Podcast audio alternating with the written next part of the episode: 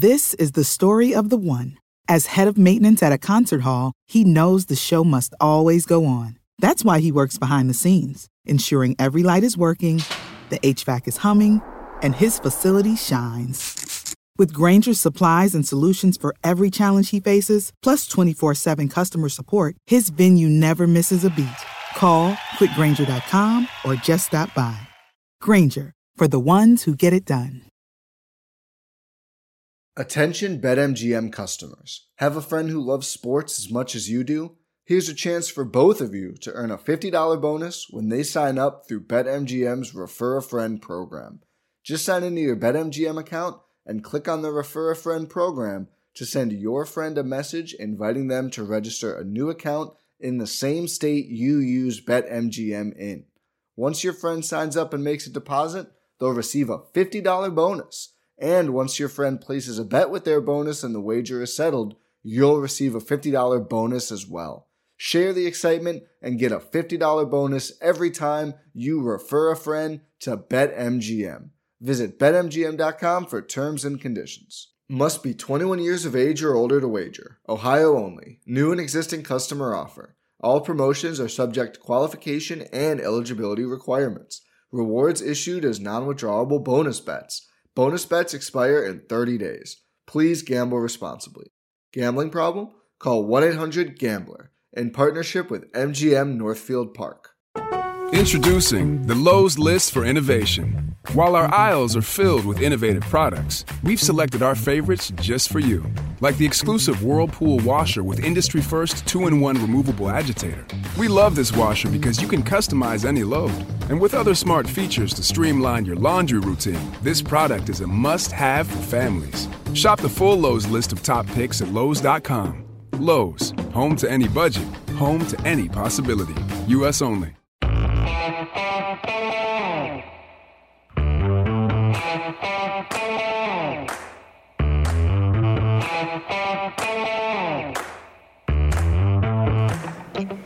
Hi, folks. Welcome to another episode of Film Study. This is Ken McKusick. Always one of my favorite episodes of the year here. The Ravens post draft review. We're going to go through every pick. Joining me tonight is Jason of Huddle It Up Films. Jason, how you doing, buddy? I'm doing really well. Thanks, Ken. Yeah, uh, great to have you on again. Uh, if you didn't join us for the draft coverage, you'll really get a sense of how prepared Jason is for this and, and how uh, good a guest he is to talk over the Ravens draft picks in terms of uh, the amount of study he did before the draft. And clearly, he, he provided a big board. It was a great anchor point for us as we did two days of coverage. And we're happy to have you on for that, Jason. Happy to have you on for that, Jason. Yes. well, I'm really happy to be here, and it's exhausting the draft process and it's kind of like now that it's all over, I'm just looking forward to see how they fit on the team and seeing them in, in pads in the in the training camp. Yeah, long couple of nights, but I got to say, watching the draft the way we did each of those nights was a hell of a lot of fun. It goes much quicker than it does sitting on the couch alone, that's for sure. Uh, particularly day two with that long wait for picks, and you know we get to be disappointed with every good potential for the Ravens that we saw kind of dripping off the board off the of that time. And you know, you hear Eric DeCosta talk about it. He felt the same way. It sounds like. And I thought day two went faster than it normally would, being with you guys, uh, picking so late, not having a second round pick, and then waiting all the way to 94 and 104. So it made it a lot less painful to to talk about talk over strategy. Because I don't know about your friends, my friends like football, but as far as getting into the draft, it's hard to find other people like that. So it was great. Yeah, it, there's a, a, lot of fun for sure. And the, the, second day is a little more informal, but hope people go out there, listen to the coverage on the website, maybe join us next year. But we're here tonight to talk about the about this draft that's just occurred, who the players the Ravens got. Uh, we promise you Ravens centric coverage, of course, on Film Study Baltimore, and and it doesn't get any more Ravens centric than just talking about the Ravens players they got and how they might fit into the system. I thought we talk start with some high level points about this draft, and maybe you have some thoughts about this. Just uh, we, we can alternate here here, but uh, this is definitely a draft for large school talent. The Ravens had seven Power Five picks, one Group of Five pick. The only Group of Five pick they had was Stephens, uh, their last third round selection. Uh, fairly obvious, you know, these these are the teams that actually played this last year. And the other thing that I thought um, of was not only were they Power Five schools, but they were they were players that played last year. Mm-hmm. There was a lot of opt outs in this draft, and even when you look at a guy like Shaun Wade or Oweh, who had better seasons in 19 than they did in 20, it's like the Ravens took into account, hey, these kids tried, they played through a, a bunch of stuff, and you know when they come to the NFL, a bunch of stuff's going to get thrown at them. So hey, when the bottom line, even through a pandemic, they wanted to play, even if their play wasn't perfect, they wanted they wanted proven commodities. Yeah, good point. I mean, the, the, Ravens' shortage on the DL right now is really serious, in my opinion. They they didn't take a defensive lineman in this draft. There were many fewer because of all these opt outs. So there was a lot of diabetics and, and other issues, or you know, potential type two diabetics um, who who are in that group. Uh, Christian Barmore was there at 27. The Ravens didn't take him. They took Bateman instead. I was a little surprised, perhaps, by that. I, um, how did you feel? I was a little surprised. Um, well, I, I kind of bought into the hype that they were maybe going to wait on a wide receiver. I, th- I really thought that if they were going to go um, by needs and best players, that edge and tackle really matched up with where they were. So I was expecting a trade back and and for them to say, hey, if a guy like Barmore is there and all the receivers are gone, or all the edges are gone, or all the tackles are gone, we'll take the BPA. So um, yeah, I mean the the defensive line though it's definitely the one area I thought for sure we'd address at some point, even in the mid to late rounds. And we're going with the same with the same crew basically, with uh, not knowing what's going on with Broderick Washington. Yeah, look at looking ahead at this year. Um, the, this this Ravens defensive line is going to be a lot older this year. I mean, everybody's a year older. That's the most older you can get in one season, basically. well, you can you can go out and get a free agent and get older that way.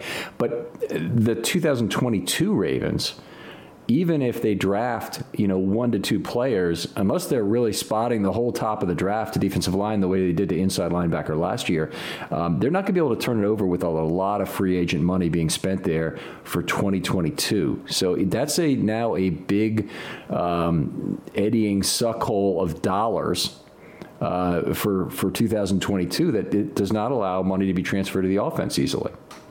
Exactly. And I mean, we did get an extra fourth round pick in the draft, so maybe they can use that to acquire a veteran, but veterans are already paid. Mm-hmm. So when you're talking about the financial end of it, um, you know, the first thing I thought of was, hey, the last or the first two seasons of DeCosta, we've acquired uh, Peters, and then last year, Yannick Ngakoue. So having that extra fourth round pick in 2022 by trading back I think we have three fourth round picks now. Mm-hmm. Um, that would give us ammo on a spot like the defensive line if we have uh, some of the older guys banged up or have a serious injury there. But money, you know, that's not counting money like you're saying. So they're you know they're looking forward to that. I, I they did not address the the deficit at offensive tackle.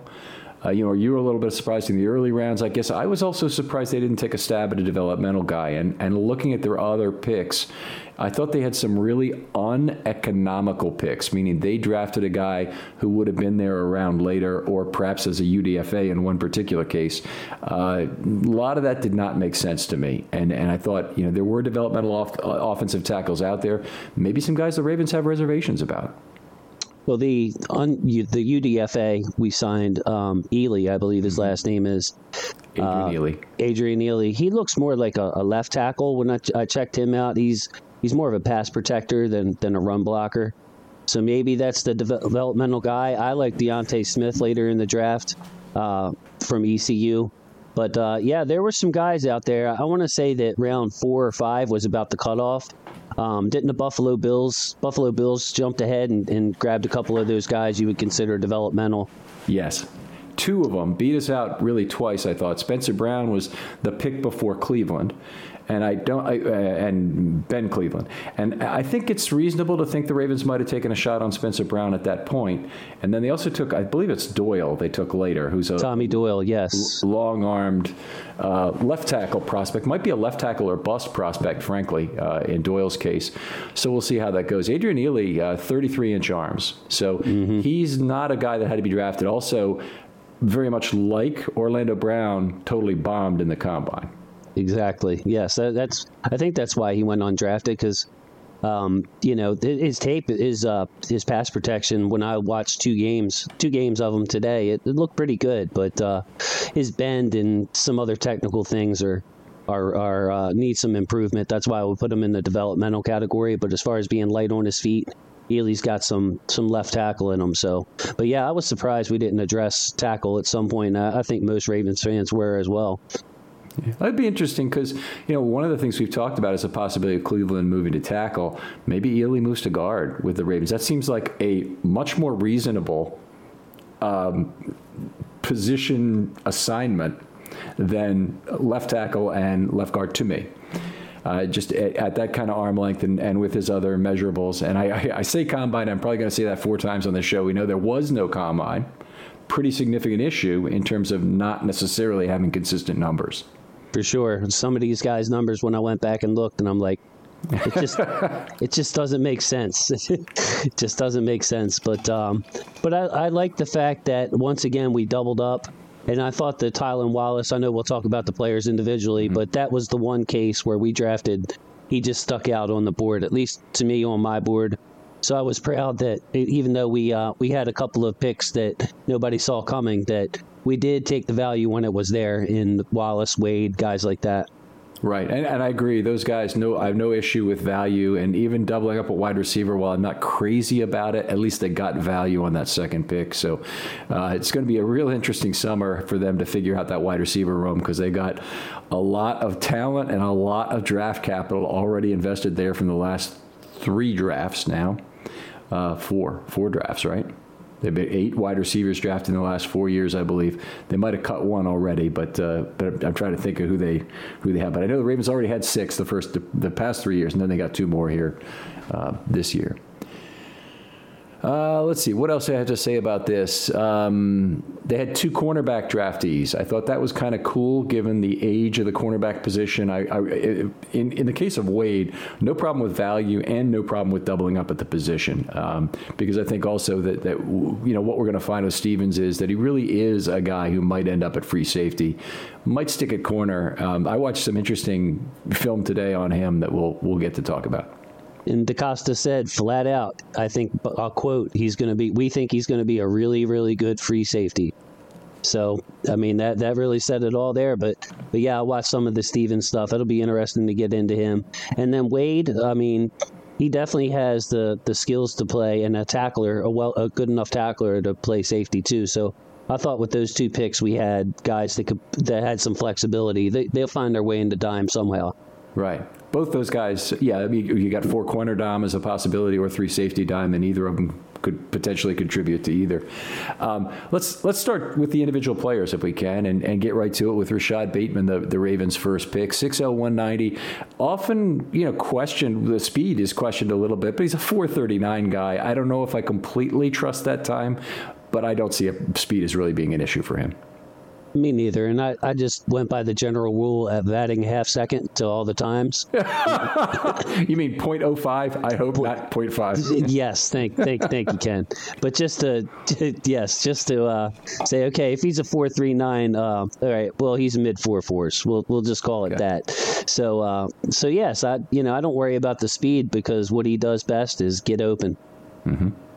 Yeah, I really, a, a, lot of things to like about what he does. He obviously goes up for the ball very well, uh, not afraid to go after a contested catch. And, and one of the things I, I, like to see with that is guys who also can catch the ball over the middle of the field in a contested basis. And his, his heat maps all over the place in terms of where the catches are. I like the fact that if you line him up by himself on the boundary opposite Hollywood, that he can run that slant and it has to be respected. Mm-hmm. And they have to they have to play it honest too because if they miss and it turns into a slant and go, sluggo, and he, yeah. sluggo, right? Yeah. He's he's creative enough to sell that. Um, really good route salesman. So um, it, it's going to give defenses something else to think about. We saw late in the year where they were trying to screen the ball, throw screens to Dez Bryant, or get it to mm-hmm. Ricard, Ricard in the flat. Well, you know, you have somebody. Well, you have two people now. You have Bateman and uh, Sammy Watkins, who can both be relied on for that third and eight, third and six. They have to respect that. Mm-hmm. Fair enough to say Julio Jones will not be a Raven after after uh, Saturday. Not unless we're trading Duvernay or you know Duvernay half the half the wide receiver room because uh, yeah. I mean we're probably only going to keep six, which puts us at two quarterbacks, so they're going to have to make a decision there. And um, you know, really, it's looking like Boykin's going to be the the odd man out in Proche. It's going to be tough to to pick six because you got your three uh, what you call starters in Watkins, Bateman, and uh, Hollywood, and then you're going to have the two, or then you're going to have uh, Duvernay and the other two guys below him. So it's a logjam. Yeah, quite a, quite a logjam. So they, they probably keep six. Um, I would think maybe somebody goes to IR, maybe somebody gets traded. We'll see how that goes. But uh, the Ravens don't have a fourth year receiver, I don't believe. So they have a, a, everybody's a three, a two, or a one that they've got on the roster currently. And yeah, that's right. The two guys they drafted in 2018 were like the only two bad picks. It was Lasley and Scott in that draft. So so the uh, uh, the it's it, 2019 and 20 and 21 guys, all six of them are still on the team along with Sammy Watkins. So uh, it's good. It will be a very tough tough room to pare down. Um, I, you know, one of the things Rashod Bateman is known for having great hands, and of course we see the highlight videos. Very important to understand that is also Bateman's big problem. Is he's had a lot of drops in college, and I'm I'm hopeful given the nature of them. They seem to be a lot of concentration drops, a lot of trying to get started after the catch. Um, I'm hoping a lot of that can be corrected. It does not really seem to be hand placement. This is the way it is for a lot of other people. That they kind of get their hands caught uh, in the wrong spot. Yes, and I was trying to find those to see exactly where the drops were. You know, it's a small sample size of what I have access to, but uh, I think more importantly is he can catch the ball through contact. Mm-hmm. And that's something that we saw uh, our receivers have problems with is if a defender's hands in there at the catch point where they're not coming away they're, or or it's just dropped or they're stripped and Bateman is very strong through the catch point. Um, yeah. And that com- combined with his body control and his route salesmanship, I mean, it's it's a great pick. I think the, what I like most about the pick is that it's a it's a high floor pick. I, I think he'll be a useful receiver in the NFL if you put him in any system for any team he's going to get his. And uh, Lamar's it, it, gives Lamar a, a real security blanket. I feel like that's somebody he can trust. Well, I, I hope they build that trust quickly, and the drops have to factor into that. He can't be a dropper at the NFL level. And more important than being even a dropper, he can drop the ball occasionally as long as he doesn't tip the ball into interceptions. That's the worst. Uh, not tracking the ball is also good. Not playing to avoid the interception, not being a good defensive player when that's what's the option left to you is not good. But I'm also going to agree with what you said about about some of that trust because I think given how he is comfortable crossing the field, he'll be a wonderful extended play receiver for Lamar. I presume Hollywood is going to stay on the right side. We'll probably see Bateman mostly on the left side, occasionally in the slot when they have three receivers. And as plays have to develop, time gets created, Bateman's going to be a good guy to, to, to get open crossing the field and make himself available to Lamar. And I think it's interesting that after taking swings at guys who tested out of the water but still had some question marks, that they went for route running in this draft. And Bateman was one of the better route runners in the draft. Um, maybe not quite on Jerry Jeudy's level from last year, but a lot of salesmanship in what he did. And, um, you know, because having good feet, quick feet isn't enough if you're telegraphing it and if everything looks the same. But Bateman, it's really hard. I, I couldn't imagine trying to defend him and figuring out where he's going to go because he doesn't he doesn't give any kind of tell until the last moment. Him on those little whip routes, I think you call them. We used to call them jerk routes, where they go right. in and go back out to the sideline. You, you, can't tell where he's doing that. We mentioned the sluggos. You, you, can't tell if it's a slant or if it's a slant and go. Um, so I think that Bateman's really going to um, maybe call some attention from the safeties to come over his side. Maybe you could speak to how that will affect Hollywood. I, I, I, want to speak to Bateman for a second because sure. I want to talk about his ability to release and whatnot. I, he's definitely a guy who can beat press coverage. And more than that, if you press against Lamar, you do so at your own peril because he can create all kinds of time and space and create an extended play where you get beat for a big play instead of getting beat for six, seven, eight yards. Um, so, anyway, I think that's great. But the other thing is the Ravens have not done much with bunch formations. And in Pittsburgh, Kansas City, a bunch of other teams in the AFC do that. And I would love to see Bateman be part of that because you don't know where he's going out of that bunch. A lot of, you know, you can do play some process of elimination with the receiver type in a bunch formation and try and figure out who's doing what, and this guy's going to you know go long or uh, you know he'd be vertical, but he's willing to go to the inside if it's a tight end maybe. With Bateman, I think he could go anywhere off that, and I think that it'll it'll make it easier for the Ravens to scheme bunch with him being in that bunch. That's a great point. I hadn't thought about that, but um, I, I, tell you, when we did run some bunch stuff or some, something similar, we had tight ends out there. I remember we had bunch with with Boyle and Andrews, and it's like, well, I wonder who's going to catch the ball. Yeah, it's, it's, Duvernay over there. Those other two guys are there to block. So, uh, so yeah, if you, you you put receivers like Bateman, that that's a great point. He could run any kind of route. Um, a guy we drafted later too, Wallace has got some trips tricks up his sleeve. So uh, so yes, uh, okay, I, I, I like where you're going there with that. All right, so I'm going like if, if, I was grading the first pick, I was grading Rashod pick from three pluses to three minuses, and I think I kind of want to do this for each of these. In terms of where he was drafted at 27, I'm going to say Bateman is one plus for me. Out of three. Out of three, yeah, but but but he's not minus. He's he's he's a plus pick, but he's just he's not three pluses either. Okay, okay, yeah, I, I, would get I would lean more towards two pluses just because he was on my radar as someone we could pick.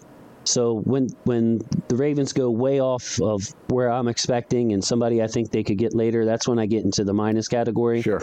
But Bateman, if if you saw him mock to the Ravens, um, or you had seen him mock to the Ravens, and he's somebody that we were we were picking, somebody that was expected to go late first, early second. Uh, yeah, one one or two pluses for me, I would say. Not a home run, but I love it, and it's a guy that could really make a difference in this offense. So Okay, yeah, excited excited about that, and uh, uh, you know when the when the pick occurred, I probably was not as excited as I should have been. But both of these picks, I'm I've warmed to over the last uh, day or two since they occurred. in in, uh, in, the case of these two guys, I guess it's been three three days now. But let's move on. Uh, Odafe uh, the number two pick, and we're going to try and pronounce his name correctly. Uh, one of the most amazing physical talents in this draft, certainly. And I'm just going to toss out a few of the things 6'5, 257. You know, you, you guys know how I love arm length 34 and a half inch arms. Now, there's almost no offensive tackles in this class who have those, those kind of arms. In fact, there's almost no offensive tackles in this class who have the arm length of our cornerback that we drafted in the fifth round. But but uh, away at a 437.40, my first reaction to all the things, which are all you know off the charts athleticism, is this is a pile of crap. And and and then I saw his pro day tape, and he looks the athlete. Not an ounce of body fat on him, that's for sure, man. He's uh he's built great, and I thought it, that it spoke to the coaching too, because um, as I mentioned with the receivers, we went with more polished receivers this year than we had Mm-hmm. Um, and we had made some mistakes with, you know, you go all the way back to your Perriman's drafting athletes first, and you know they had some. We've had trouble developing receivers.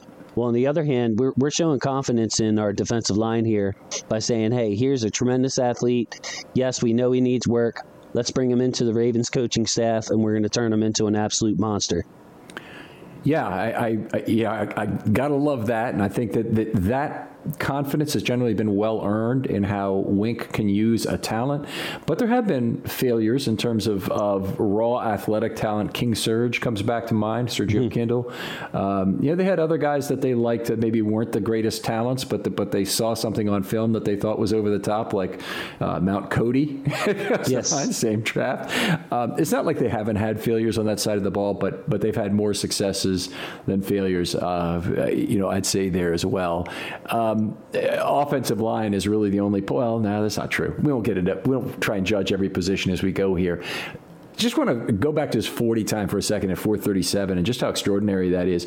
That's only 0.12 seconds, an eighth of a second slower than the fastest man in the entire draft this year, who was 425. Just remarkable. And even if I use my .05 rule, that's that's still a 4.42. I mean, it, it's ridiculous. At defensive, you know, at, at, outside linebacker, yeah. Yeah, we'll say the the front seven. He can, you can even uh, bargain for a defensive end and get that franchise tag money instead of the linebacker money. but yeah, remarkable. And uh, I think he can. I think one of the things that I'm hanging my hat on with this pick is that he can play the run he looked really really physical um, and i went back to 19 just to just to double check on it, mm-hmm. see if I missed it or saw the wrong game or that kind of thing. And I really think that, that he can use what length he has to to, to stack and shed. Um, if you put him on a tight end, he's he's going to dismiss the tight end uh, pretty regularly. Well, I, I, I think we're we, are we are seeing the same things. I'm sure because I love his pursuit against the run, and I I love who he could be at the NFL level against the run. I'm not sure he's going to be there immediately, but he has all the tools and the big tool that he has, whether a pass rusher or as a run defender, is that if he can ever figure out how to counter what the other player is doing every single player he ever faces will overcommit to his first move because they have to. He's so quick, you have to overcommit. So if he's one of these guys who develops a great head fake, it's going to turn into an unbelievable sack production. If he develops a spin move to counter off the outside shoulder immediately, it'll it'll be amazing. If if he can do anything as a second inside move uh, off an, off any kind of outside angle it'd be great. And, and and he can he needs to really turn his speed on in some other ways I want to talk about. But I think I I, I kind of want to manage expectations for Ravens fans and say there's two categories of things. There's things he does well right now, and there's a bunch of things that he needs to do better to learn about football that are still to come. And I thought we'd, we'd maybe discuss that. Sure, go ahead. Uh, do you have a question? You, you, you, mentioned the well, you mentioned the run part first. Is is uh, he? I think he already uses athleticism well to clamp down against the run. He can extend and get his arms out there, and then he's great with pursuit. He uses his speed very well to, to run down the run. It really makes stretches to his side a very risky proposition. It really does, and pursuit it really stands out. I, I, guess his numbers speak for itself on that, but there's an element of hustle that he has in his game too. Mm-hmm. So um, high motor guy. So you know, I expected to see good things from him when when the run went away from him, but towards him, I think he has a certain toughness. And to me, that's half the battle in the run game is willingness. Uh, I, I, think we saw that with Yannick when he came here. You know, he wasn't good at it, but he really, he really tried. He really tried. Um, to, to set the edge. And uh, with Oweh, I think he's a very upright athlete. He can really uh, be strong while he's upright uh, and bench press his opponent pretty easily. And um, I think that that's going to bode well once he gets in here. I, am not really worried about his run defense. I think that'll translate pretty early. And um, I'm sorry, on the field early. Right, and um, something that you said I just wanted to build off of when you're talking about I'm big about special skills. His special skills is his speed around the edge, and it's just like a uh, a receiver uh, who has speed. You have to respect that. You don't have to run great stop routes or out routes. He's going to get that because you have to. You're forced to play off of him. Right. With with Suggs, it was the the bull rush. You had to be prepared for that bull rush, or he was going to put you on your backside. So um so yes, so just put a couple of moves on his plate and you know, just let them build slowly. Okay, so I've got. Uh, we mentioned his high motor, which was my second thing. Okay. Those are the two. Those are the, I think that's the two things he currently brings. I, am gonna I'm gonna take the devil's advocate position on what you talk about him getting speed to the edge because I think where he is right now, he does two things. There are two of my points that are just you can't live with this. One is he's way too slow off the line of scrimmage. He's too, he's too, slow, and his first move, even in pass rush situations, is sometimes just to stand up, not to not to hit your opponent. Well, you know, you, you gotta you gotta be doing something. You gotta have some sort of a plan, and that means go into the outside shoulder your opponent. Well, great that'll that'll get you the speed you need, or it'll help you get the speed you need. If you want to already have a better plan where you're going to counter, or you're going to chop, or you're going to do any number of things, uh, you know, the only thing he's really got in terms of pass rush moves right now, I think, is a pretty good rip move. Yes. Um, it, the problem about going around the edge is that he stands so upright, has no bend in his game at all, that he takes an inefficient path to the quarterback. And so everything's, I, we used to say great circle route, but great circle route is actually the most efficient way to get around a globe. In his case, it's something much less efficient than that um, in terms of trying to get back to the quarterback. It's just, it, it looks terrible. And if you remember on the on the draft show, that was my main concern was his 1st mm-hmm. step his first step. It's like for a guy that runs that fast, who's that explosive. Yeah. How is his first step that slow? But I'm, I really believe, uh, after thinking about it for a couple of days, that that's something the Ravens feel like can easily be fixed. Get them in the right stance, maybe stand them up a little bit more, mm-hmm. get them looking at the ball, just basic coaching points to say, hey, look, you got the speed. You you need to threaten them with that speed. And then, hey, if you see the tackle overset, come back inside. If he if he, he is a little hesitant, go ahead and give him that rip move that you're comfortable with, and go around the edge and shorten the corner. Yeah, so you bring up a great point here because there's there's two things going on there. One is is he's got to allow his focus to be on other than the man across him. So that's great, and I think the Ravens can teach him that and help him gain some in terms of how do I look at my opponent? How do I look at the football first to get off quicker, and then how do I look at my opponent in order to make the proper first move on him? The problem is there's a whole lot of processing speed that goes along with that that people like Lamar Jackson have, and I don't think you can coach it very easily at the NFL level. I think that you, you know, you teach people who know how to use leverage against an opposing player. They've been doing it all their life. They're they've been playing on basketball since they were four. They've been playing football since in pee wee leagues, and they know exactly how the other guy's going to move based on his step. And I was, you know, we talked about this I think a little bit on draft night. Anytime you hear Lamar Jackson talk, uh, talk about any topic, it's a very great, very good party line. I mean, he's he's a he's a very likable character. Period. But it, when he talks about leverage all of a sudden he's talking at the mm-hmm. Einstein level about exactly the things he's looking for, and, and it gives you all the confidence in the world that's what one thing is really going to have to figure out is uh, uh, leverage. He doesn't have to learn at the Lamar Jackson level though. He's such a great athlete. He can make you know offensive tackles look foolish just by making them overcommit to his right. first move. So it's like bet first in poker usually wins. First bet wins. That's right. It you know, and it's it's true. I think there's some some parts of this game, as much as we analyze it, you just can't coach, man. I mean, you know, Lamar has that. Some running backs have that. They don't. You can ask some of them, and they don't even know. What did you do? I don't know. I just kind of saw him do this, and I decided to do that. Well, do you look for that every time? No, that was the first time I saw him do that. But uh, with Oweh, it's something that I, have seen with with wrestlers, and I have a lot of experience wrestling. Is if you can get them to key on one aspect, maybe they're just focusing in on the left hip with the left tackle, mm-hmm. or you know, and uh, I, I not as knowledgeable about offensive line or defensive end play. But if maybe there's one body part or one specific thing that the coaches can get him to key on, if he does this, A, if he does that, B, just just do that. Don't worry about anything else. Just and then hey, he's going to get lucky a couple of times too you know, because people are going to panic. Yeah, I mean, I think that's the big thing. He, if he bets first, the other the other player is going to overbet. So it's so it's kind of like bet half and then move the other way. Jaelan Phillips, very polished NFL pass rusher, had that incredible head fake ability, or has it already. Um, he's been concussed. He's injury concerns, but but he's he has unbelievable, you know, Jason Taylor level head fake ability to, to, to get past people. I mean, I, I, I, I, see it, and you know, Oweh is is obviously does not have that yet.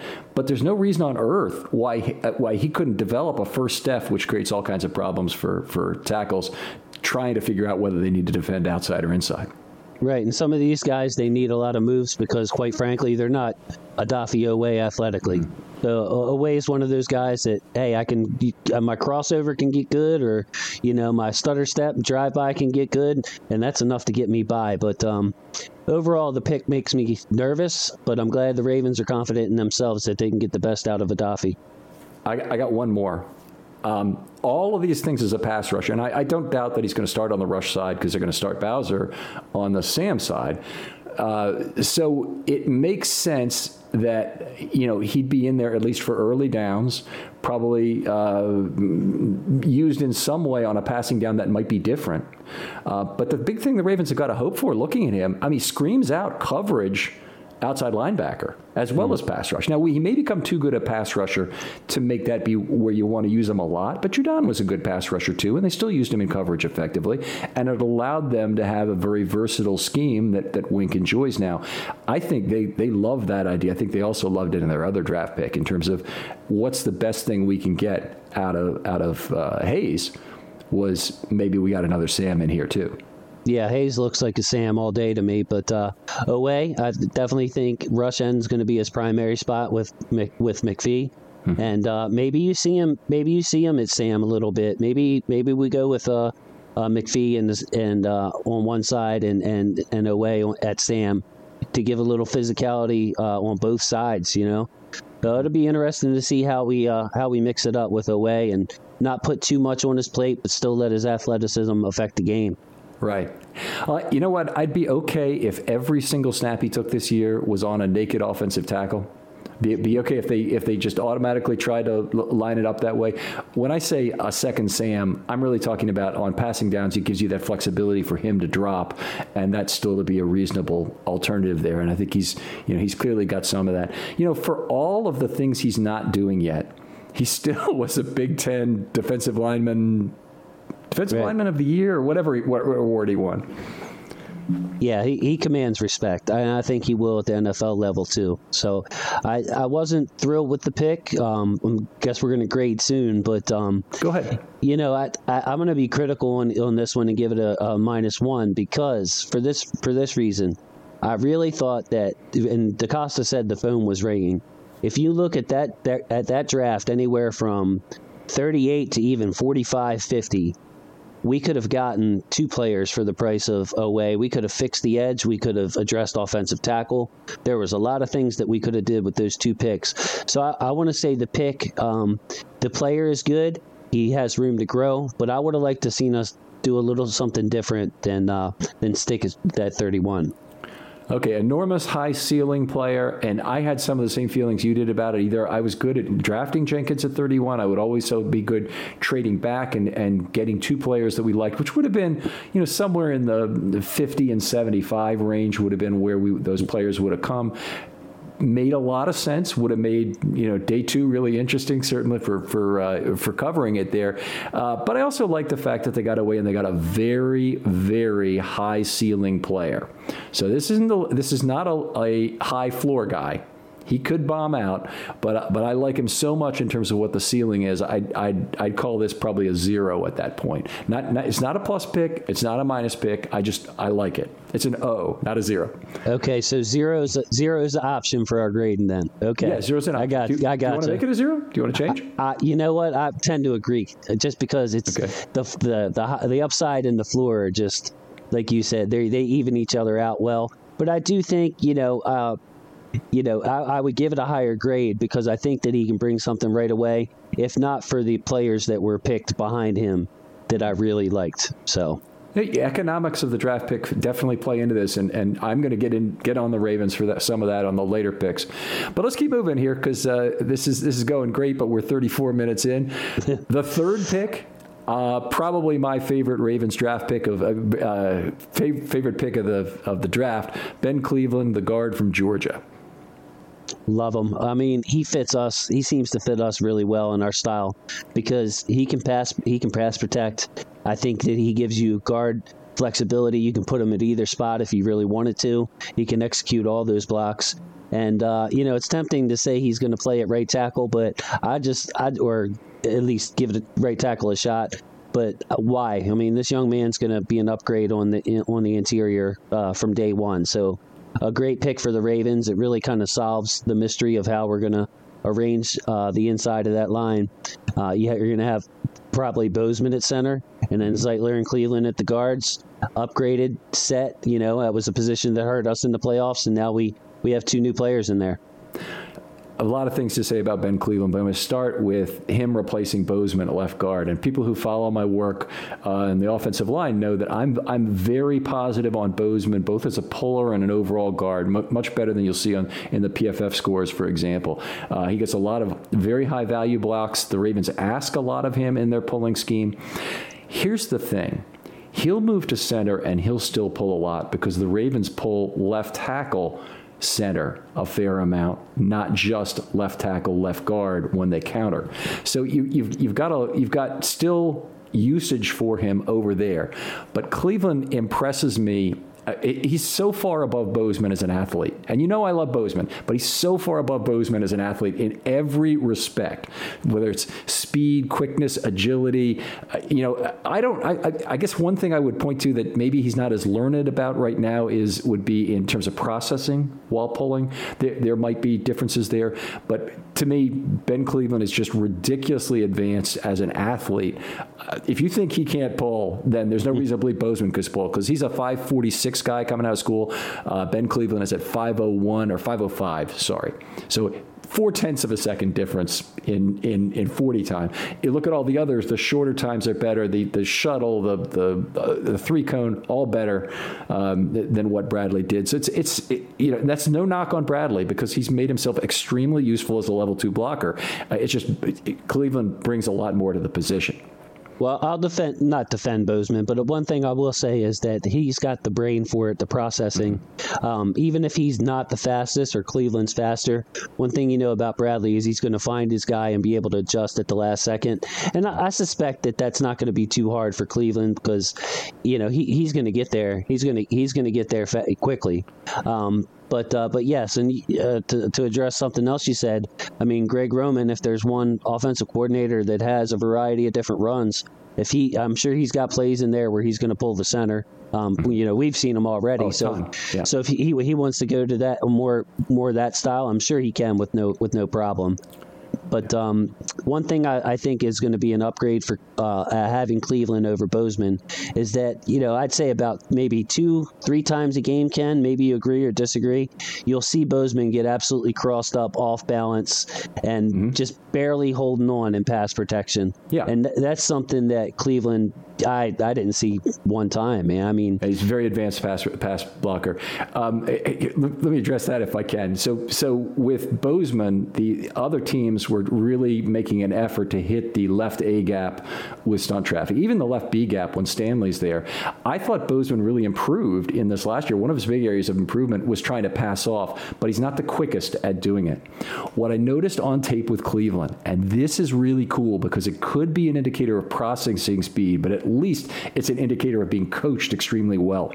In Georgia's scheme, he was on a double team on the inside with the center usually, um, uh, and, and I saw some film of him playing right guard doing this and also playing left guard doing this. So so um, he had his hand on the uh, sorry on the center's block, and so they have a double team, and he, he starts off with two hands on that double team. Then he moves to one hand, and immediately his head's on a swivel, looking to either the whatever to the tackle side to adjudicate. First of all, is anyone coming from level two? Second of all, does my right tackle, does my left tackle need help?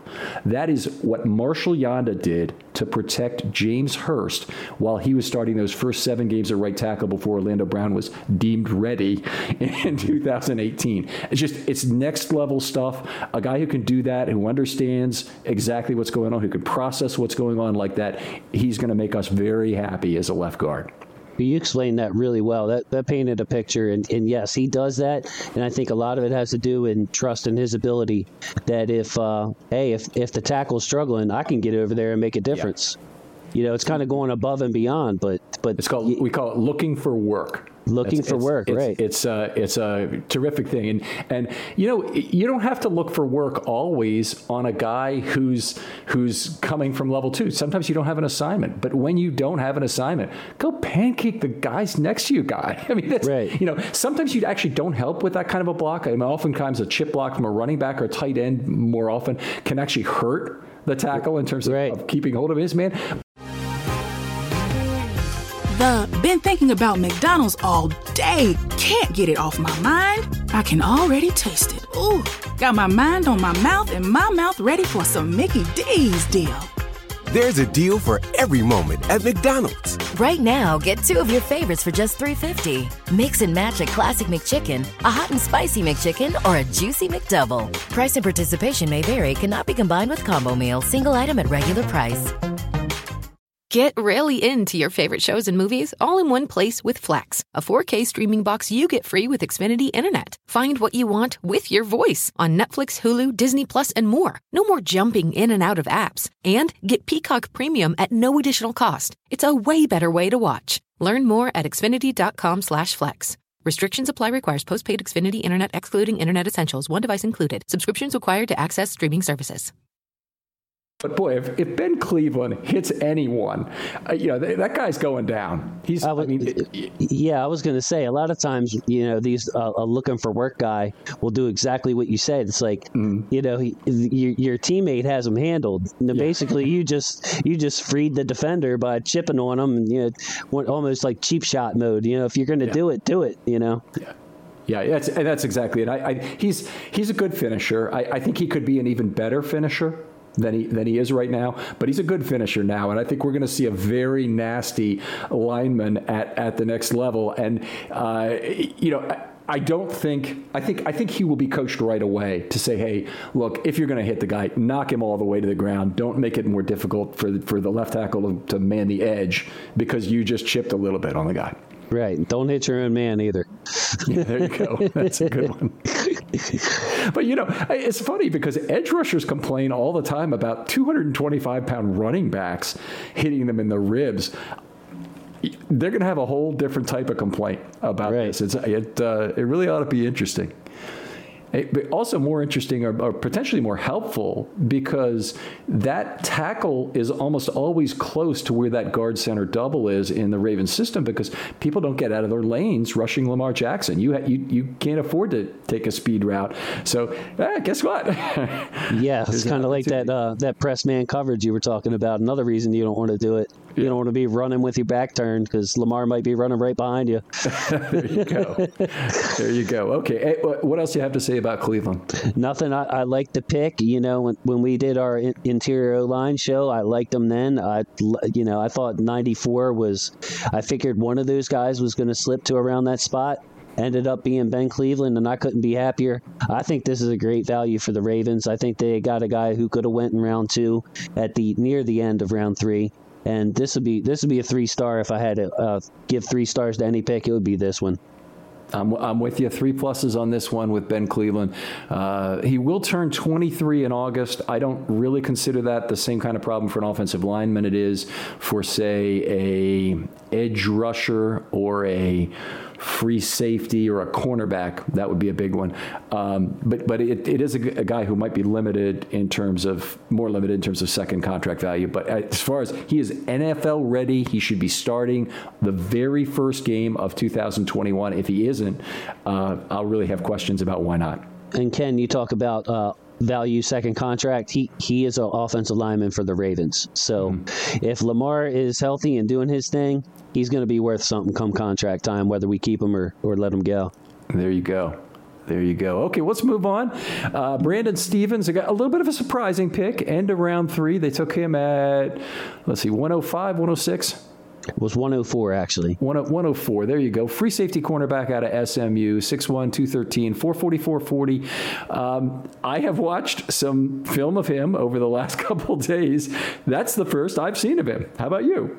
I saw him once and just, you know, it was my fault. I dismissed him. I, I, I was looking, I was looking elsewhere, and then I had saw, I watched D'Ante Smith a couple of times.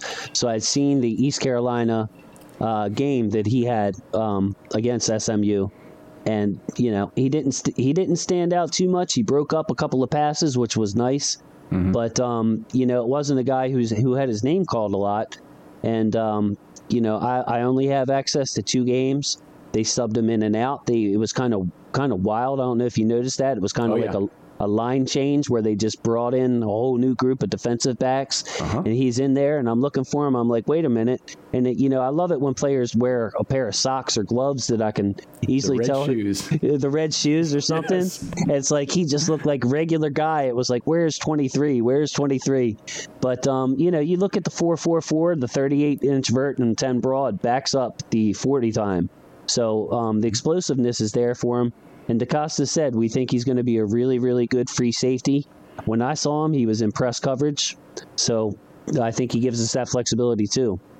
All right, so I, have got I've got some comments to make about it. The one the game I watched in detail was the Tulsa game, and I saw some of what you saw initially. And by the way, SMU had a 21 nothing lead in that game, and they choked it up and lost 27-24, I think. But but it was it was the week before they also Tulsa Tulsa beat Tulane when I was watching two of Tulane's edge rushers, Patrick Johnson and Cam Sample. Mm-hmm. All right, and both of those games, Zaven Collins ended up winning the game uh, by making an interception. Interception, 96 yard touchdown re- return for a touchdown. Interception to end this game against SMU.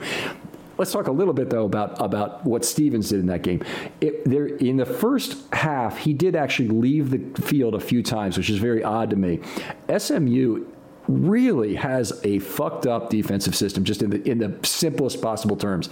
They they do so much substitution in the secondary that they had him changing positions on a buy down basis to go from free safety to corner. So he has very verifiable versatility at that. In-game change you know thing. They didn't ever play him at free safety because it was an emergency necessarily. They played him at free safety or cornerback because they thought that was the best place he could help the team on that uh, on that uh, down and yeah. uh, you know they I've never seen that before. I, he was I, hard I, to find. He was yeah. really hard to find, Ken. Like maybe that's why he was off my radar because I saw the RAS numbers, but I'm I'm thinking to myself, wait a minute, now I watched SMU at least three times. I haven't seen this guy. Like who who is he? Mm-hmm. You know, I had to wait. Okay, Stephens broke up the pass, nice play. You know, give him his credit, but like, but yeah, man, I, I had never seen that where they're pulling defensive backs off the field, and then Stephens would go from corner to safety. Mm-hmm. And um, but I think his experience at corner will help him. Maybe he's a guy that we ask to cover a tight end or a big slot. I mean, he's got decent size, so yeah. Yeah, he's absolutely used for that in this game. I mean, he, he played uh, uh, slot corner, he played outside corner, and he played free safety. So you you can't bat for the mm. cycle more than that at, at defensive back. And again, me, I guess he can play a strong safety too. But um, it, it, a few things about him here. They, first of all, SMU had three three illegal substitution fouls in one game because they couldn't get their defense on the field not their offense. They didn't do something wrong there, have a 12th man, hideout play, whatever it might be. They, could, they couldn't get their defense on the field properly. So this, this particular scheme was not working for them in terms of, of the mistakes they made. And I think maybe it'll be a little bit easier for Stephens when the Ravens figure out that one position he's, he's going to play. I don't think he looked great in coverage in the in the on what I look at. He plays very soft when he plays on the outside.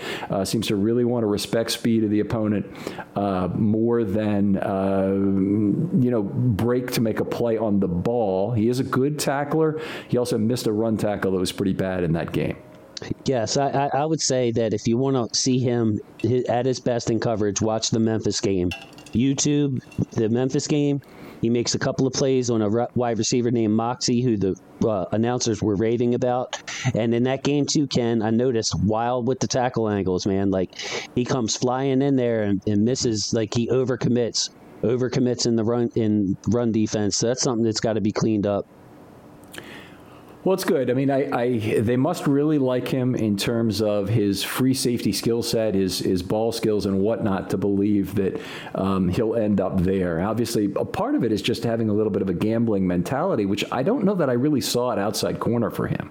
You know, he, he wasn't really, he wasn't, he certainly wasn't Marcus Peters in terms of I'm going to make a pick six and I'm not going to worry if I get beat. He was he was a soft coverage guy, an off coverage guy in this game, and uh, you know it was there was nothing from that game that screamed out this guy needs to be drafted in the third round. And frankly, the Ravens had to figure somebody was sniffing around, or I don't see how they saw the value in this pick. I mean, it's not a matter of he's a bad player; it's a matter of you could have had him in round five. Exactly, and there was another player on the board, Caden Sterns, that I really liked, which mm-hmm. is why I'm going to be critical of this pick of Stephens as a free safety. Now, I'm going to give it a, a minus two.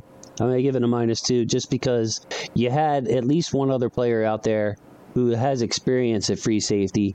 There's a lot of unknown with Stephens. I will say on his off coverage in his, his favor, his break was really nice. The way that mm-hmm. uh, once he put his foot in the ground and broke on the ball, it was really noticeably quick, noticeably quick. So, um, you know, I, I you know, I, I, hate to use the word reach because we don't know what other teams are thinking about the guy. Maybe, maybe they kept hearing his name come up and thought a team liked him in particular that was picking.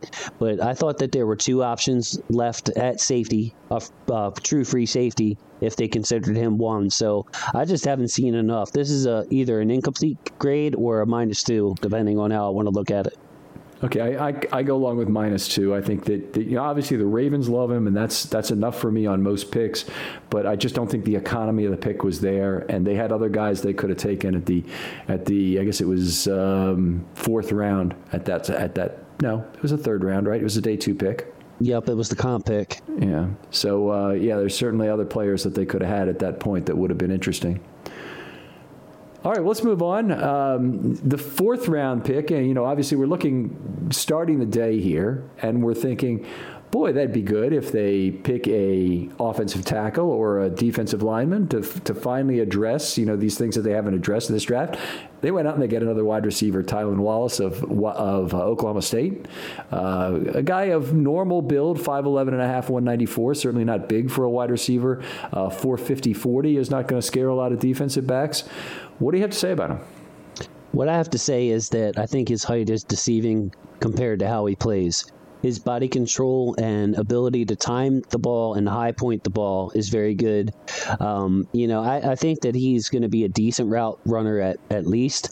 Uh, fearless player. You talk about those slants over the middle. Mm-hmm. He will take it, catch it, take the punishment, bounce off somebody if he has to.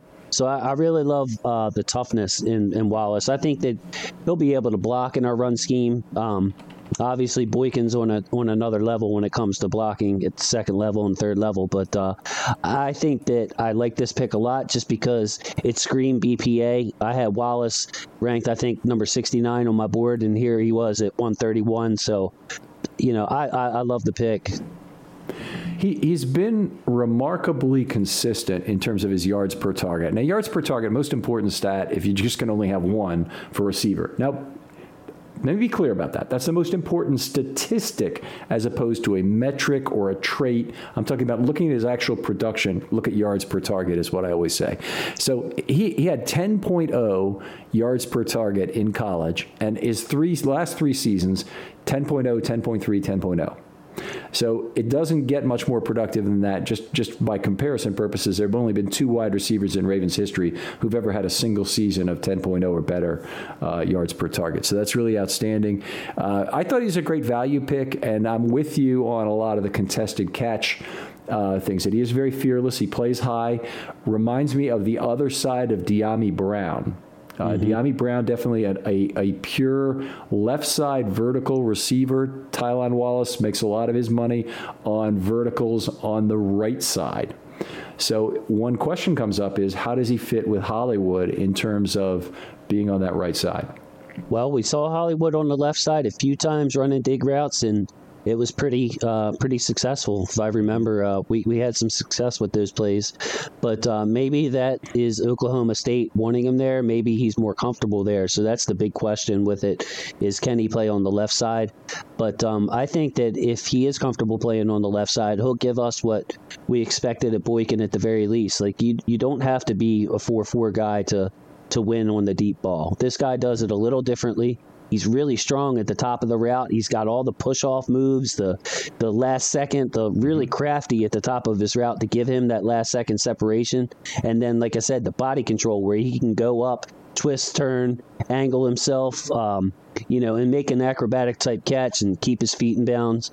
So it'll be interesting to see whether if they get him on the field, they say, "Hey, we know he's comfortable on the right side let's let's try Hollywood on the left side, or maybe he gives maybe he subs in for Hollywood. I'm not sure. Yeah, I think the the two touchdowns Hollywood had in the Miami game, which were I think on his first two passes Lamar threw to him in 2019, were both left side. One was kind of a slant route that he That's right. that he took off on. The other one was a deep route that I believe was on the left side. I could be wrong about that. But uh, but I have to think back. I'm, I'm going to watch that game again now and really and really see. Yeah, thanks, Ken. the, the slant route, he the slant route, he was definitely on the left. Yeah, but uh, I'm trying to think of the deep ball. Yeah. I, I, okay, so anyway, we'll, we'll, we'll confirm that one way or the other. But uh, we, I think we've seen certainly a lot more production from from Brown over the last couple of years on that right side as opposed to the left. So we've seen Boykin mostly lined up on the left side. And what do you think about this, Ken? If you have like Hollywood is lined up on the right in the quarterback's vision because he's just clearly been the best receiver on the team. Mm-hmm. What if what if this draft changes that and they say, hey, we have a diverse guy like uh, Bateman uh, can run a bunch of routes. We have Wallace who's comfortable on the right side. What if what if Hollywood uh, becomes our X receiver. Um, it's a long shot, but you know, if you have two guys that can do what he did, maybe he was on the right side because I mean, his skill set though screams uh, screams Z receiver. But man, I could see him on some right right side cornerbacks mm-hmm. um, and just tearing them tearing them up, man. Like. Right. I, am a big fan of respecting the receiver's dominant catching shoulder. So if the receiver likes to catch the ball off his right shoulder, off his left shoulder, you put him on the appropriate side for it. And I heard Cris Carter talking about this once, and he's like, you know, I always like, and I forget which shoulder it was for him, whether it was left or right, but he goes, you know, if the ball comes over my, I think it might have been my left shoulder, I just turn my body all the way to catch it, which really limits YAC potential, by the way, when you do mm-hmm. that. So he, you know, he's turning 180 degrees or you know maybe 200 degrees to catch the football. Whereas you know if you catch it over the shoulder, you catch it in stride and, and you're you're you're gone. You can make a house call from there pretty easily, or or some of the time. Let's say let's say pretty easily. But uh, I, I am a big believer in respecting the, the shoulder that the, the receiver likes to catch the ball, and so I'd like them to try and scheme around that if they can. And it all breaks down on extended plays. It, it actually it it may not help as much to have that dominant shoulder side that you start on. And you, you bring up you you uh, pop something into my head, and that's the back shoulder throw. Mm-hmm. Um, something that Wallace and Bateman have both shown that they have a, a knack for. We haven't seen Lamar throw those, so I want to see if that's something that has to do with the receivers or if it's something that Lamar's not comfortable with, because he'll have an opportunity to throw some with these two guys. Yeah, I mean, if you can if you can generate a lot of off coverage, then you can certainly do that. Um, hopefully, you're you you don't uh, well, yeah. Hopefully, you, you you don't put yourself in a position where it's easier and there's help over the top in zone coverage that that might create some interceptable balls that way. Flacco obviously, you know, could throw a whatever you thought about Joe Flacco, he could throw a snowball through a blast furnace without getting it soggy to steal directly from Bill James. um, he, you know, he threw that out route like nobody else in terms of the velocity, and that really put him in a, in a great position for that to be a big weapon. It made Mason uh, a better receiver than he was for years after. Um, you know, he was he was in decline. So I, I, I I don't know if it's going to work the same way. I kind of think that, that, still schematically, the Ravens are not at their best if they're throwing short to the outside. Yeah, overall, though, you know, since we we spent a lot of time on the offensive picks here so far, um, it's a, it gives Roman a lot of flexibility into how he wants to attack this, and uh, it's going to be really really interesting to see what kind of personnel groups he does. Uh, they all do something different. Uh, you know, you you pick the personnel. Like we, we can throw pretty much anything at you now. So it's going to be really interesting. I, I can't wait for the preseason. Actually, I want to see what what these guys can do and how they're being used. Yeah, if they throw out ten personnel, say or something, that that'd be pretty cool. If they if they did that with their wide receiver set now. Right, and imagine. I'm sorry, I just wanted to say, imagine Lamar's threat of scrambling in the yeah. ten personnel. Oh my goodness, it'd be fun. All right, let's move on here. We we actually need to actually hurry this up a little bit. But uh, Shaun Wade, the cornerback from Ohio State's their next pick. Uh, six feet one half inch, one ninety two, four forty six projected forty. I've seen that time for him. Here's the thing that I love about Shaun Wade 33 and a half inch arms at cornerback. Don't tell me arm length doesn't matter at cornerback. It's you block out the sun with those arms. And at 33 and a half inches, he's got arm length that offensive tackles in this draft are very jealous of. Adrian Ealy, he didn't get drafted because he's got 33 inch arms. Uh, Liam Eichenberg is an inch and an eighth shorter and, and would love, I mean, he could be an all pro if, if uh, or be Pro Bowler if he could play at 33 and a half inches at left tackle. Uh, but Shaun Wade has outrageous length and, uh, you know, was what would have been a much higher drafted corner a year ago. So you're saying there's a chance he could he could be effective in press coverage. 30, 33 and a half inch arms is, is pretty freaky for his size. Yeah, I mean, the, press coverage is one place it helps, but you just have a, a, much bigger deflection radius than everybody else with that kind of that kind okay. of uh, uh, arm length. No, I hear that. I, you know, I hadn't thought about. I don't associate uh, arm length the corners and that much. So yeah, I mean, yeah, that that would help at the catch point. But um, this, you know, I'm going to give, if I have to give three stars to a pick, I'm going to give it to, to Shaun Wade. And the reason is it's a high upside, a big swing. You're talking a really talented guy who could have went in the first round last year, especially how value cornerbacks are. So if you can get a talent like that in the fifth round, if he busts out, so what? Like, eh, he, he could turn into one of the better corners in the league. And I found it interesting that all this information came out about the players after they were drafted, all this medical stuff that was being hidden. So he battled turf toe. He had all these deaths. He had three deaths in the families. With poor guy. I mean, he really, really um, went through it and continued to battle. and struggled down the stretch in big games, and he dropped way off, way down, way, way off yeah. the board with some teams.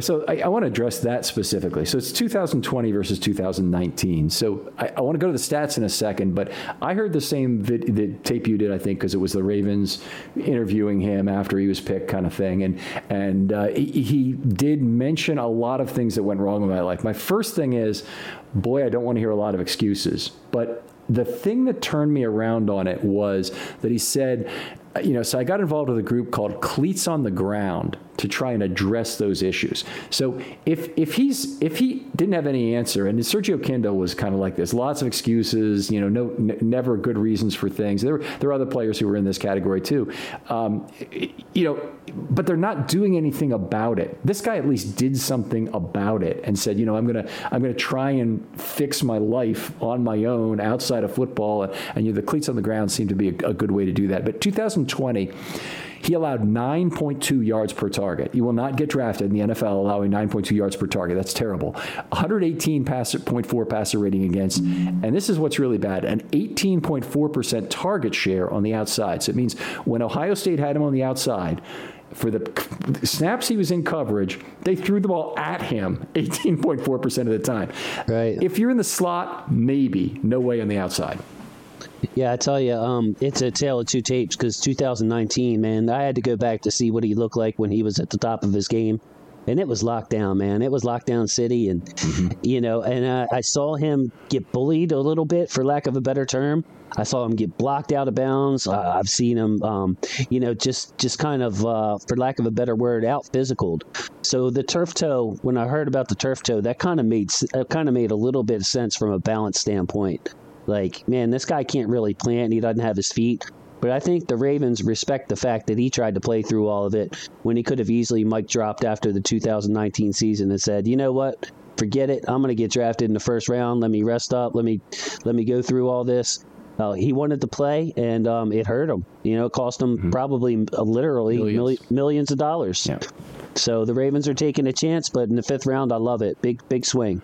Yeah, it's a it's a it's a big swing, and uh, just to just to go back to 2019 stat wise, uh, let me make sure I have this right up lined up here. Yeah, 2019 5.4 yards per target versus 9.2, 70 passer rating against. That's perfectly fine. In fact, it's excellent.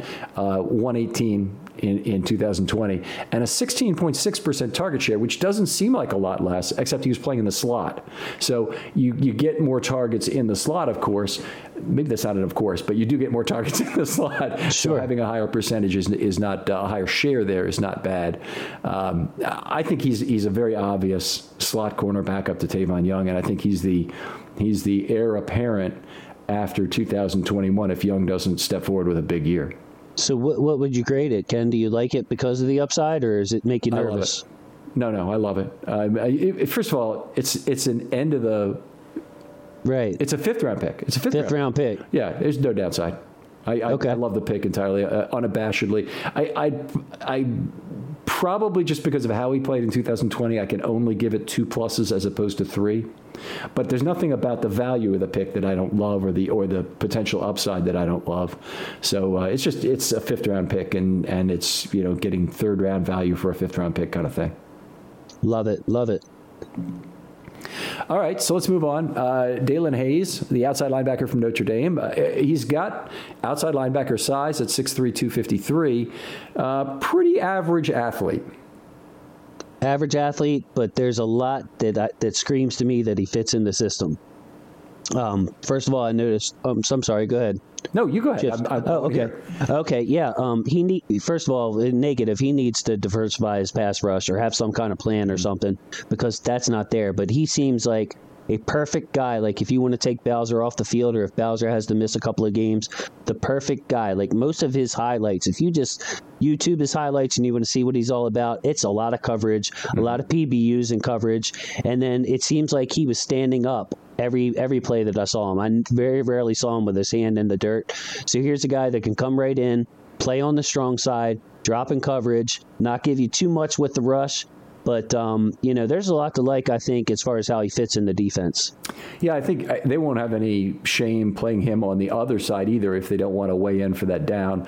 Um, but but he he would make a lot of sense to be a second able to drop linebackers. So when we talk, when I talk Sam linebackers anyway, I'm I'm saying he's a guy who can drop to cover on a passing down and and uh, not not get you hurt. And I think he's there. And I think you're right. You know, if you're talking about taking some early down load from Bowser, I think that could make sense also. I think there's other people who could do it as well, but I think he's he would make a lot of sense for that um, uh, that role.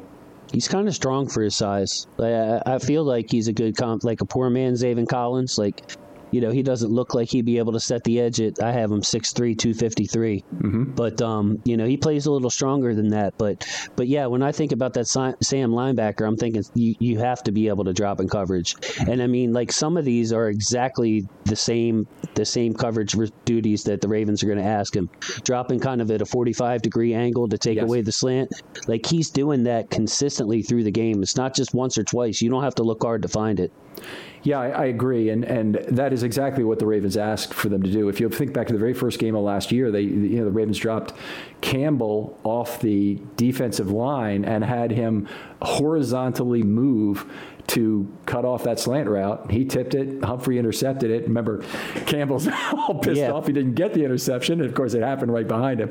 But it, you know, very first series of the year, you see that. But that, that's how the, the, the Ravens create difficulties. I mean, the Pittsburgh Steelers are known for exchanging coverage, and the Ravens occasionally do that, but it's actually fairly rare. The Ravens really try and beat you with lateral underneath movement when they drop a defensive lineman. They've had some very good success over the years, you know, creating some interceptions doing just that. Exactly, and I could see him, uh, Daelin Hayes, fitting in into the race car right away. Ken, like, yeah, he'll give you like you don't need to have a pass rush plan to like blitz through the A gap. So you say, hey, you know, you can either have him, you know, blitz through, get skinny through the hole, or drop into coverage, and he's one of those guys that you could you could trust to drop. So where's it coming from? You know. So if, if you're if Judon did that last year. I'm sorry. Let me be careful what I'm talking about here. The standing race car package outside linebacker, which they had used a fair amount. They didn't always line up five guys up front. It was often one defensive tackle, so often Campbell. Uh, was Wolfe sometimes too, along with four outside linebackers. But the fourth outside linebacker did not always line up on the line of scrimmage. They did they did that a fair amount where they had two edge guys, two inside guys, usually Ferguson and McPhee. But they also had a lot with Judon as a standing inside linebacker. I love that spot for Oweh. I love okay. it for Oweh. The quickness he's got, the, the fact that he doesn't have the really good bend already built. I mean, he's perfect for for that sort of thing. I'm sure Bowser will be the guy who'll do it a lot this year. And you know, you're really just showing a different pass rusher. But imagine, you know, Patrick Queen and Oweh standing up on third down. I mean, that's Mercy. a lot of speed to have to deal with. Well, I know Patrick Queen can get skinny through the hole. That's one of the things he does best is blitz. Mm-hmm. So I, I think there is a little bit of skill involved in it. It's not just like the quickest. But yeah, man, that uh, I could see that too. Odafe Oweh up the middle. Where where are you going to go? You can't really run away from him. So I'll, I'll, give, I'll, give, you my downside on Daelin Hayes is that um, I think he has a limited upside in terms of strength at the pro level. And you nailed it because you said he's already got pretty good strength for this level. That's the problem in a sense. He's mm-hmm. going to be 23 in two weeks. He's already supposed to have grown man strength. So while other players like Oweh, we should see a you know a build up in terms of strength, um, or or in, in, terms of many other drafted players, Cleveland be the one exception where I think he doesn't need to get any stronger. Um, but but a lot of the other guys uh, do need to, and we can expect them to. And in the case of Hayes, I'm not expecting a big pro upside in terms of uh, in terms of strength. Yes, that's why I'm going to give this a one a one rating in the positive. Um, I think for insurance policy, very good move, but uh, unlike Wade, the upside is is going to be limited. He's not going to turn into a pass rusher by the time he leaves the building. Um, he is a collegiate man of the year, the Ward finalist, so he has that uh, character, his off the field stuff. So he's he's kind of like a Ravens type of player in that you know they're they're very big on character. Yeah, in fact, uh, that was also true, by the way, of Stephens, that he, he got some specific award to wear the same number as the first African American player in the Southwest Conference did.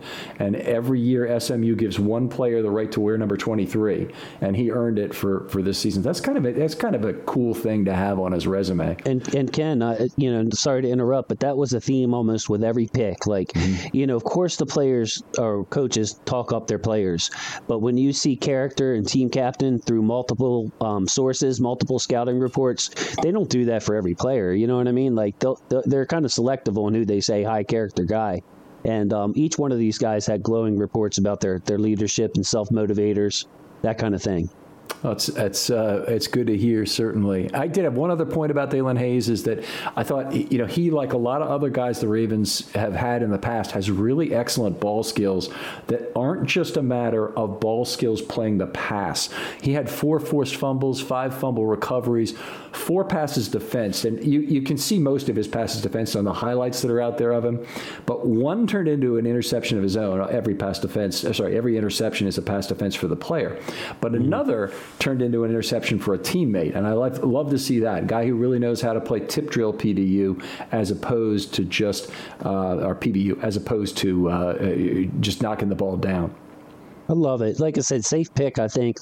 You know, a role player and if we can't get a Justin Houston or somebody else in here, it kind of gives us a little peace of mind. At least he can contribute in coverage. Should should be part of any six to make five, five to make four kind of outside linebacker set that the Ravens will have. Uh, I think he will get some activations. I think the Ravens expect him to play some special teams. He's a zero for me in terms okay. of plus three to minus three scale, but I don't hate the pick. So the next pick I didn't like. ben Mason, a fullback, uh, you know, 6'3", 246, a 477 40 he has, you know, obviously a lot of people like Tommy Tremble out of this out of this draft in terms of a guy who could kind of do it all as a Swiss Army knife, and I think that was really more true of Tremble than it is of Mason. Mason is really more of a traditional fullback, no pedigree as a receiver at all in college. Well, I tell you, Ken, you kind of stole my thunder there because we, we didn't talk about this before before the show. But if you were going to draft another player in this mold, why not? Why not go ahead and get Tommy Tremble, who can do what Mason can do, but also has a, a lot of upside. He's got a lot of room to grow as a traditional tight end receiver because he wasn't used that way. Ben Mason is not going to be that guy.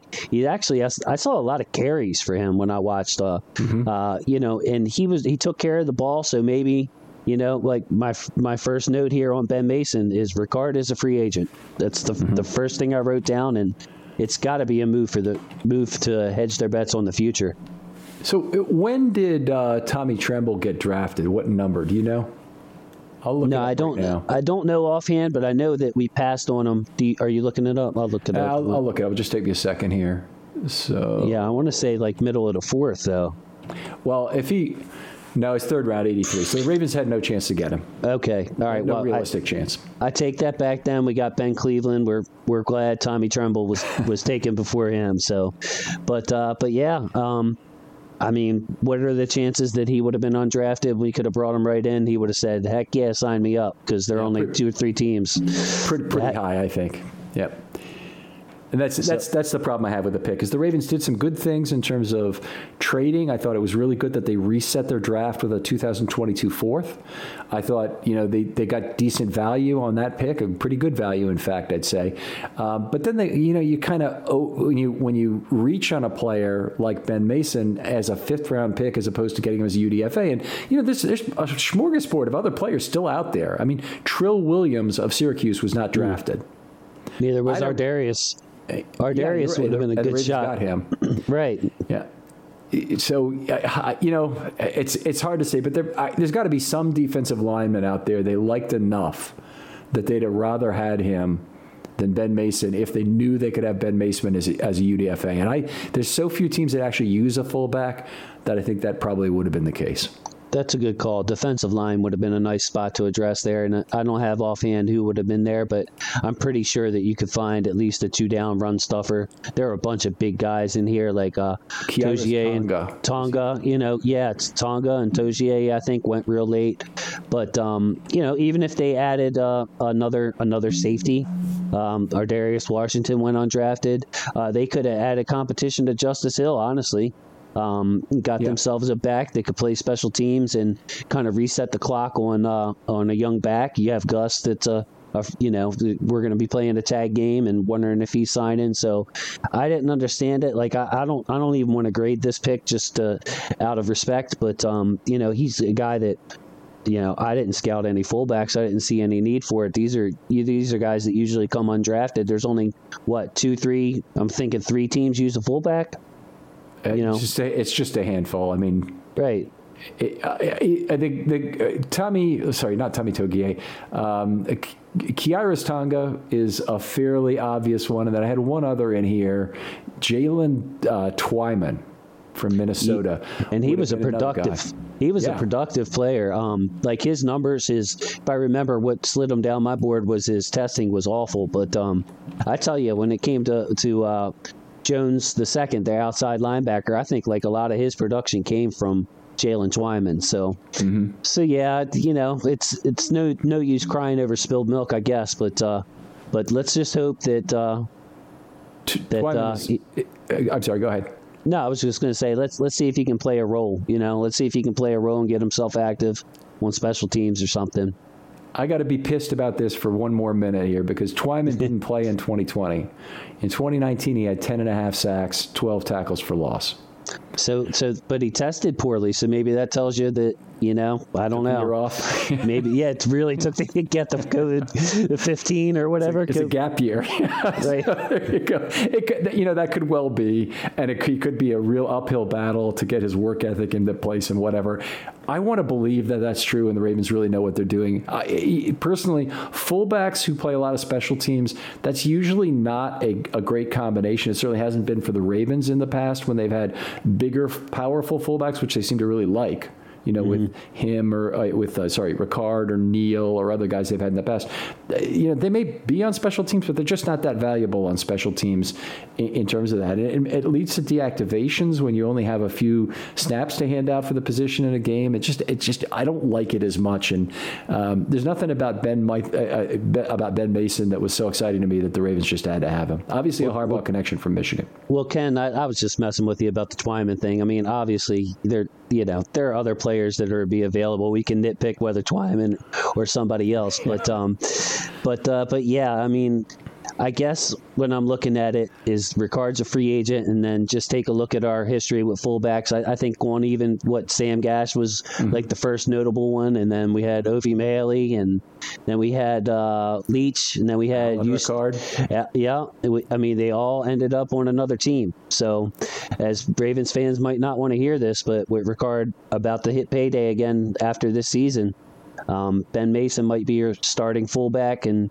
maybe they don't want to use a fullback as much in the future, so they just want to have him just in case. But I mean, still, there's there there aren't any spots for just in case on this very tight roster. So right. if, if Ben Mason's going to stick around, it's going to have to be on IR. Uh, I just you know, if he go, he could go to the practice squad and not be taken by anybody, but that would just further, you know, solidify the notion that you could have had him as an undrafted free agent. So anyway, hey, good, good luck. I hope he turns into our favorite player. You know Me what too. I mean? Me too. I, if, I you know, I, I, hope I'm considering buying a jersey of his in two years. There you that go. Be, be a, a wonderful uh, place for Ben Mason it up. Anyway, great talking through this draft with you. So many things. Such an interesting draft for the Ravens. Really nice for them to get up to eight picks. You know, they had nine originally as it started. Each one of them has a lot of texture to it in terms of, of why. And I thought they did a great job overall, given the year that just occurred and how difficult it must have been to scout players. Yeah, I'm sure that deep breath, uh, sigh of relief was taking taken after this draft just because of everything that went into it. So I had I had a lot of fun talking about it and uh, being on with you in draft day. And I love hearing the feedback from the from the Ravens flock out there. So please, if if there's something that you want to uh, ask or if you just want to argue with me or discuss something, you know, find me at Huddle It Up Films on Twitter or YouTube, and I'll be more than happy. I love talking ball and you know, I'm not afraid to answer questions and, and, and, and talk it out highly recommend Jason. Really did a lot of obviously excellent research coming into this draft. You know, created a big board that we were were, really consistently entertained by and referring to as we went through that draft coverage. By the way, that's all posted out there now. The first round is on FilmStudyBaltimore.com. The second, the uh, the uh, day two, will also be posted very soon. So uh, he was on both nights uh, with us. Some great stuff there, and and just some great discussion as we uh, as we waited for these picks to occur occur. You can see how true Ravens nerds uh, love to wait and handicap what's going on in the draft as it goes leading up to the Ravens yeah, picks. time flies when you're having fun. Like we, there was a lot of stuff we didn't even talk about, man, that we could have really got into. So um, it was it was a fun draft. Thanks, Ken. I really appreciate you and everything. All right. Well, great, great having you on here, folks.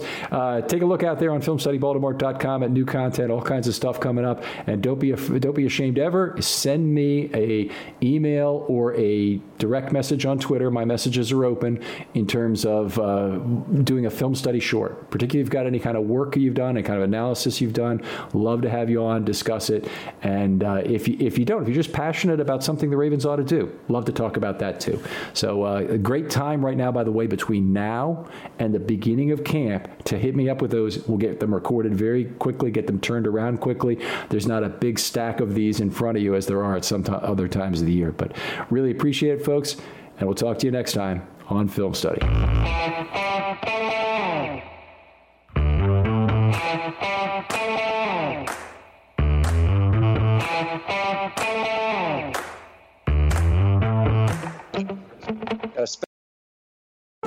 Introducing the Lowe's List for Innovation. While our aisles are filled with innovative products, we've selected our favorites just for you. Like the exclusive Whirlpool washer with industry first 2 in 1 removable agitator. We love this washer because you can customize any load.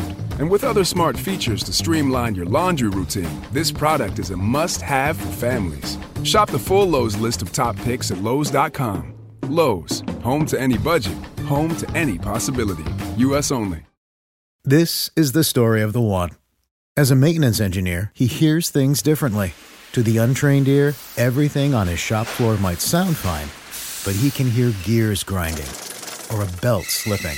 So he steps in to fix the problem at hand before it gets out of hand. And he knows Grainger's got the right product he needs to get the job done, which is music to his ears. Call, clickgrainger.com, or just stop by. Grainger, for the ones who get it done.